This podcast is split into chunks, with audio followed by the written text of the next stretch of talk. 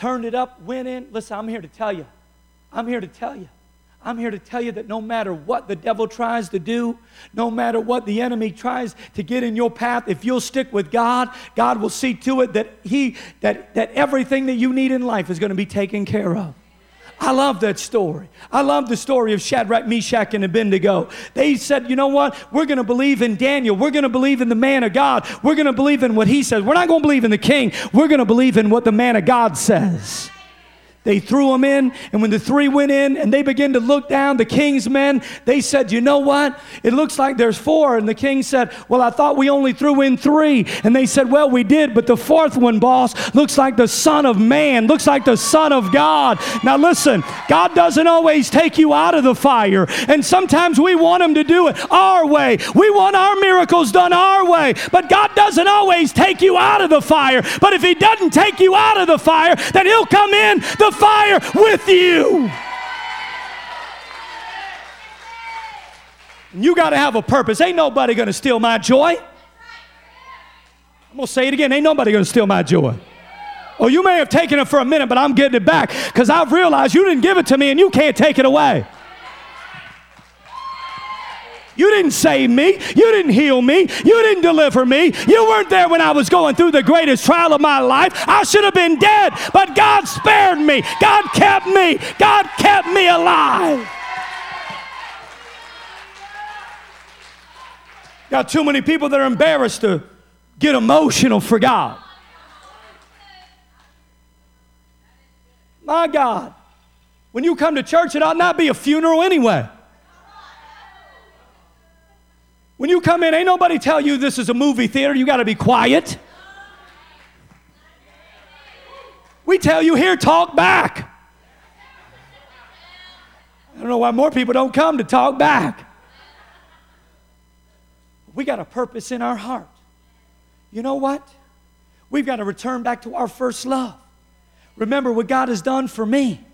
I went back in my mind, I began to think of the day that I got saved when I went to a little church in a little town nearby Chicago with pants that didn't even go down to my ankles. I didn't even know why I was going other than my mother forced me to go. And the day before, there was a band singing country outside the church, and she said, We're going to the service tomorrow. I said, Isn't this going to be wonderful? I don't like country music, and that's all they're singing. They're going to drive me crazy. I went in that building, and the only thing that everybody did was hug me and love on me and thank me for coming. I'm thinking, God, I don't even want to be here. And all these people are acting like they're so glad to see me. When the preacher gave the altar call, I'll never forget. I may have had pants down that wouldn't go down to my ankles, and people may have made fun of me at school. But that day when I gave my life to Jesus, wasn't nobody focusing in on what kind of pants I had or where they went to. All they were focused in on was me giving my life to Jesus.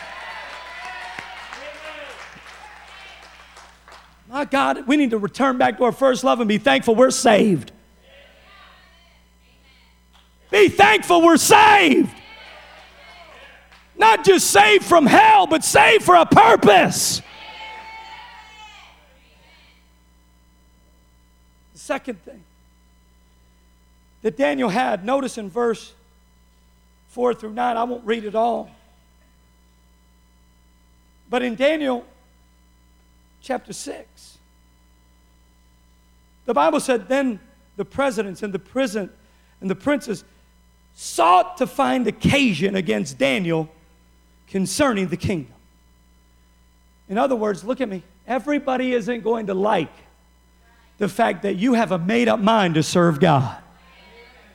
Everybody isn't going to like the fact that you found favor with man and God Everybody isn't going to like the fact that, hey, you're going here to church or you're serving God or you're reading the word or you're, everybody isn't going to like it. As a matter of fact, there may be some things God calls you to do you're not sure about and you don't initially like. You realize that obedience doesn't mean I have to like everything God tells me to do? If I had to like it, I wouldn't be obedient.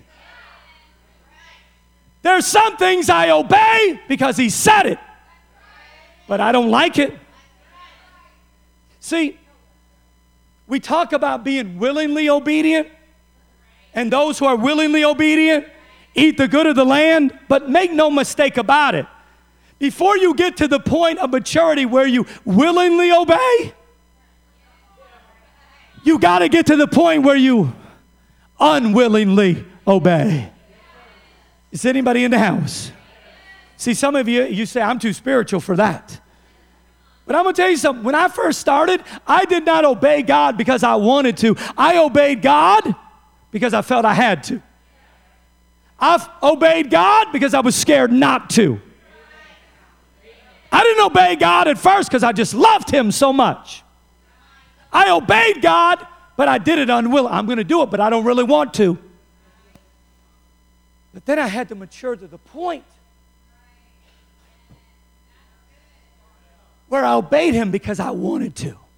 Because when I look back over the things that He asked me to do, when I did it, the blessing came into my life. And when I didn't do it, the blessing didn't come. So I had to observe some things and take things in. So don't think that you have to start out being willingly obedient. You can't. Just start out being obedient, even if you don't want to. And as you continue to surrender your will to God, you'll get to the point of willingly obedient. Thank you for you too. Most of you are still unwillingly obedient. now, listen. The Bible said the presidents and the princes sought to find occasion. In other words, we're going to find something to get him. But notice what the Bible said. But they could not find none occasion, nor fault. For as much as he was what? As much as he was what? Say it. As much as he was? Say it. As much as he was? Tell your neighbor you need to be faithful. Listen, I'd rather be faithful than anything else. I'd rather be faithful. Because faithful people are constant, consistent, responsible. They're marked by reliability. Faithful people are people that can be counted on. If you're going to get out of your comfort zone, and if you want to be a person that has an excellent spirit, you're never going to be excellent in God's eyes until you learn to be faithful.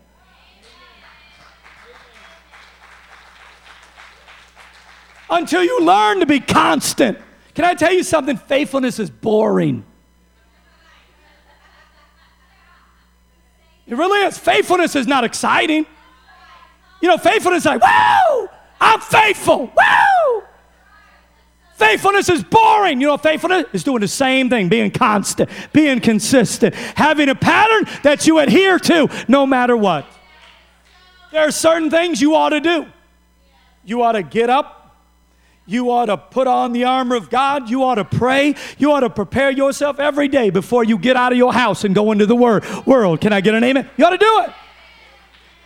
You mean you're doing the same thing every single day? Nothing? Nope. Nope. It worked for me yesterday. It might as well go and work for me again today.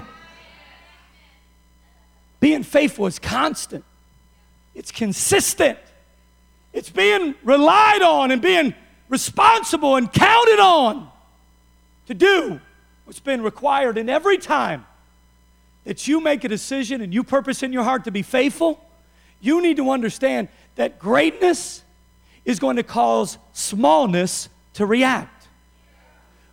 Faithfulness will cause unfaithfulness to react.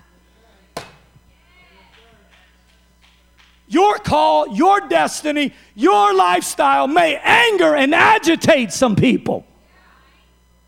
And Daniel's declare that he purposed in his heart not to defile God. It angered some people. It angered the leaders. It angered the government.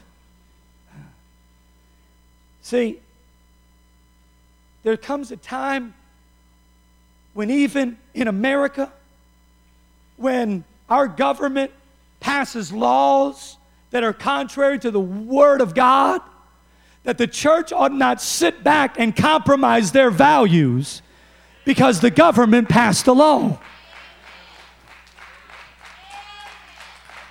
I'm thankful that I'm a citizen of the United States of America and it's still the greatest country on the face of the earth. But we got some laws that are against God's will and against God's word. And I'm not going to compromise my beliefs to line up with what they have voted in as law.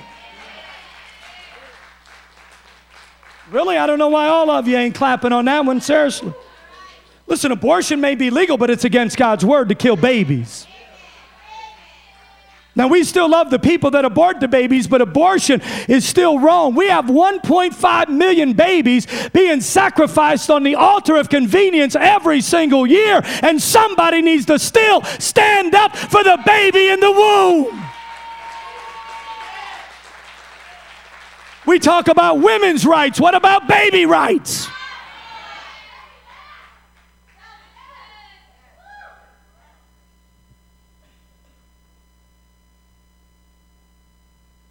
The Bible says from the moment of conception, not after nine months when that baby comes out, from the moment of conception.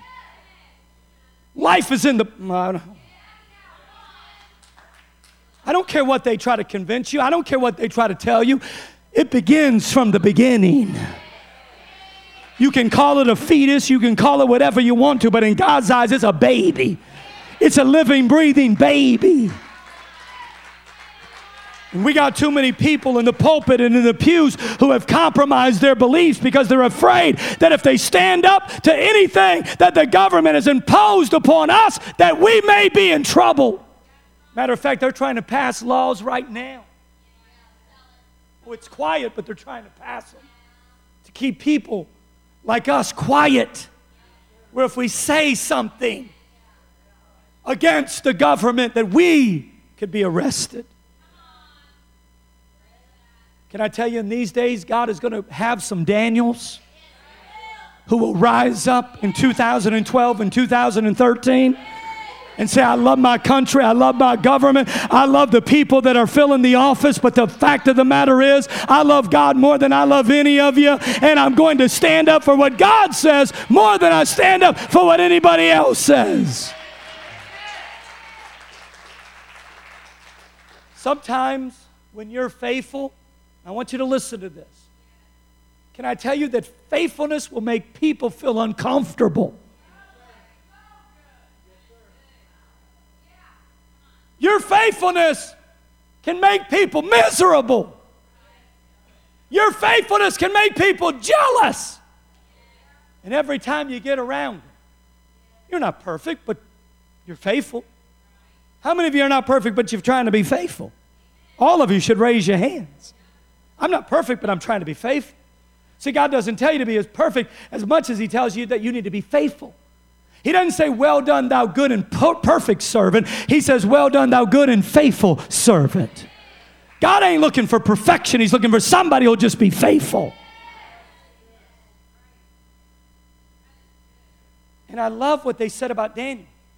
They tried to find something, but they couldn't because of his faithfulness. He avoided the appearance of evil, and he did not even give room for others to make an accusation against him.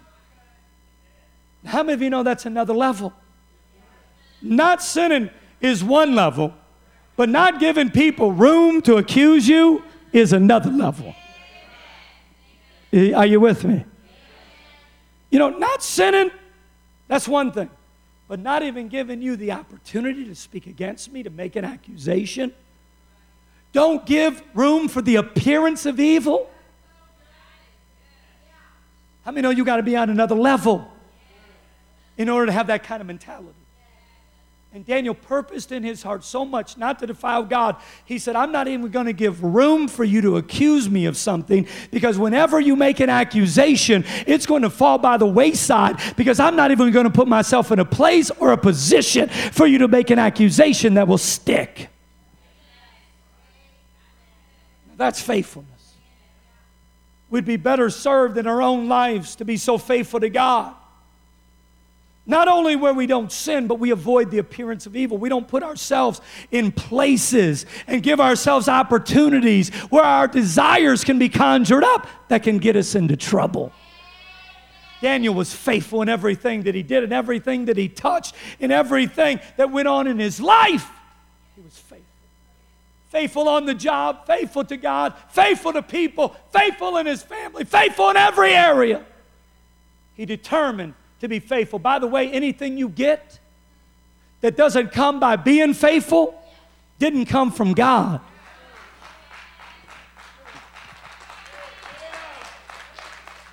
Some people, they get things, but it didn't come out of faithfulness. But when it comes out of faithfulness to God, those things will not only come, but those things will last. Some things come and go because they didn't come through faithfulness. Let me tell you another thing that marks an excellent spirit. And that is, it's simple prayer. You want to have an excellent spirit? You got to pray. You're not going to have an excellent spirit by not spending time with God in prayer. And I'm not going to get caught up in the quantity of time, but in the quality of time. See, it doesn't matter if you go around bragging you've been with God for an hour if you ain't talked and ain't heard a word He had to say back. 10 minutes spent alone with God in true relationship building is better than an hour of just going through the motions.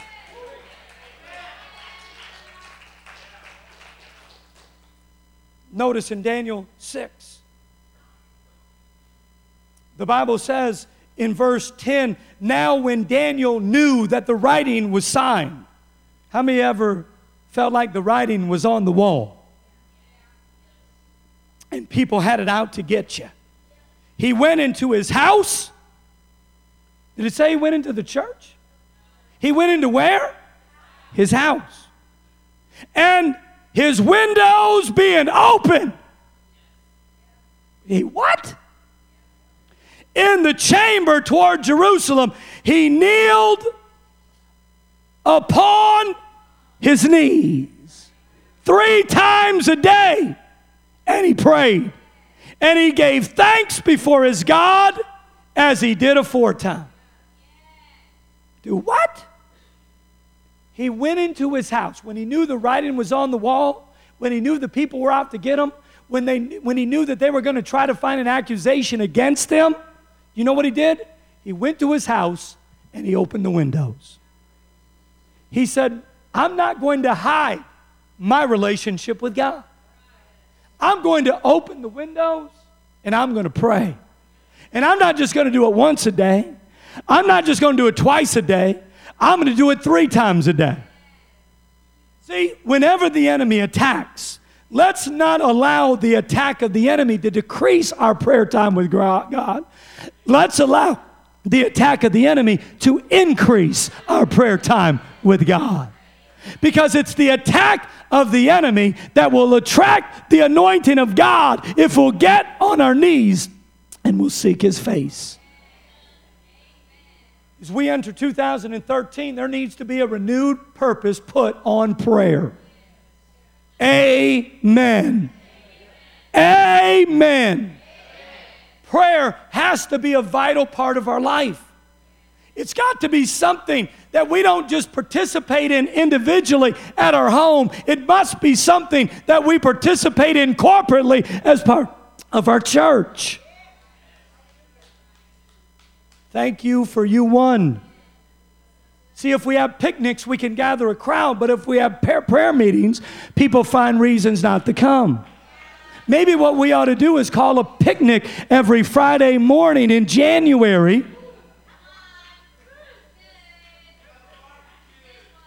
and then have a prayer meeting instead. Do you realize that if one would chase a thousand, two would chase ten thousand? See, I can only do so much on my own, but when somebody joins with me in prayer, then God can do some great things in my life. The Bible said, if two shall agree as touching anything, are y'all listening? The Bible says, I didn't say it. The Bible says, if two shall agree as touching anything on this earth, that it shall be done by our Father which is in heaven. I don't need everybody to agree with me. All I need is one person to lock arms, to join hands, to pray in agreement. And God said, He'll make it happen. We need to get so desperate and hungry and passionate for God that our prayer meetings are the largest attended services of our week. It really should be. Daniel was a prayer warrior. He didn't just pray, he was a prayer warrior. The Bible said, Then these men assembled and found Daniel praying and making supplication before his God. Boy, when our enemy comes looking for us, the, our enemy ought to find us on our knees seeking the face of the Father. When the enemy tries to come get us, he ought to try, he ought to find us seeking the face of God. Every time the enemy wants to make an accusation, he ought to find us spending time alone with the Lord. It'd be amazing how many times the enemy would have to stop his attack if what we were doing was of a more spiritual nature than of a fleshly nature.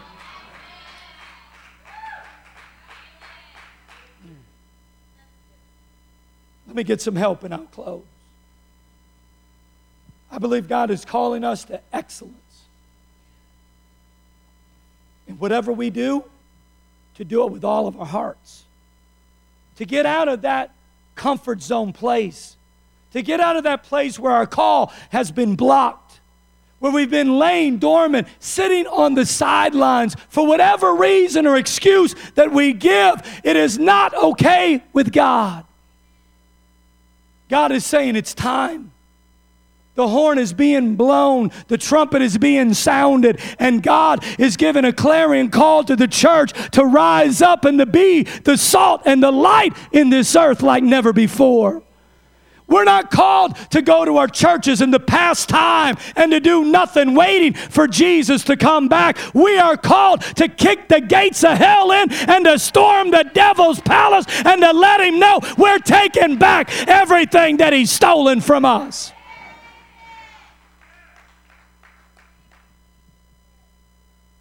When we're in our comfort zone, we accommodate the devil. But when we get out of it, we start confronting the devil. There's too many people that are dying and going to hell without Jesus. There's too many people that are suffering and struggling with sickness that could be healed. There's too many people on depression medicine. There's too many people killing themselves. Is anybody listening? There's too many people down, defeated, and discouraged for the church to do nothing. I believe the place we ought to be in these days, and I believe the happiest place ought to be the church. Forget Disney World. Can't be happy when you spend a thousand dollars for a family. The church ought to be the happiest place. You know why? Because that's the place where we find God, where we commune with God. Come on, stand with me. Some of us, we've accepted status quo. We've gotten lazy and lackadaisical. We've gotten into a comfort zone where we're okay with not being stirred. We're okay with not being challenged. We're okay with not risking. We're okay with sitting in the boat instead of getting out and taking a chance to walk on water. 2013 is a year God is not looking for boat sitters, He's looking for water walkers.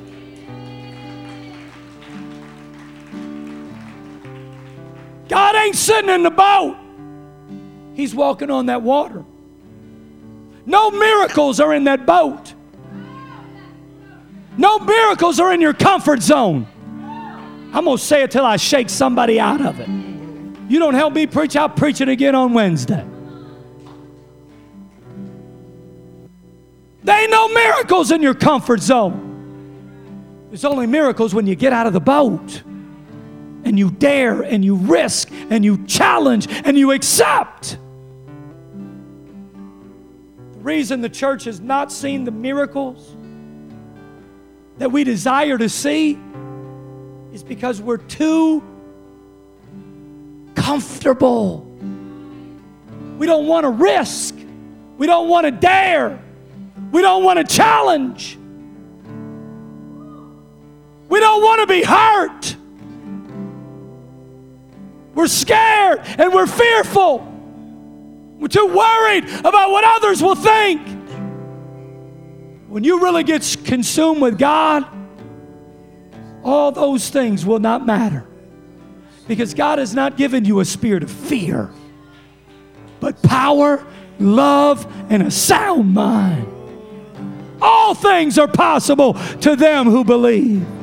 God is a big God. He's a mighty God, able to do exceedingly, abundantly, above whatever you ask or think. If you're willing to take a step of faith, if you're willing to risk, if you're willing to be stirred up again, if you're willing to stir the pot, maybe there's people who glad you're quiet. Maybe there's people that are glad you aren't doing nothing. Maybe there's people glad that you are still. Maybe there's people that are glad that you're busy doing other things and not being busy about the Father's business. Maybe one of those people is the devil himself. You're never going to be a threat to the enemy when you do nothing for God. The devil doesn't have to fight people who are in a comfort zone, who aren't being stirred or accept challenges. He's already got you. There's demands about to be put on some people. And I'm, I'm going to tell you now there's demands about to be put on some people. There's a demand being put on me. There's a mandate being placed upon me. As the mandate's put on me, it gets passed down. Don't think it's strange when a fiery trial or when Pastor Bill calls you up. Some of you need to be shook. I don't mind spiritually shaking you. I don't even mind physically shaking some of you.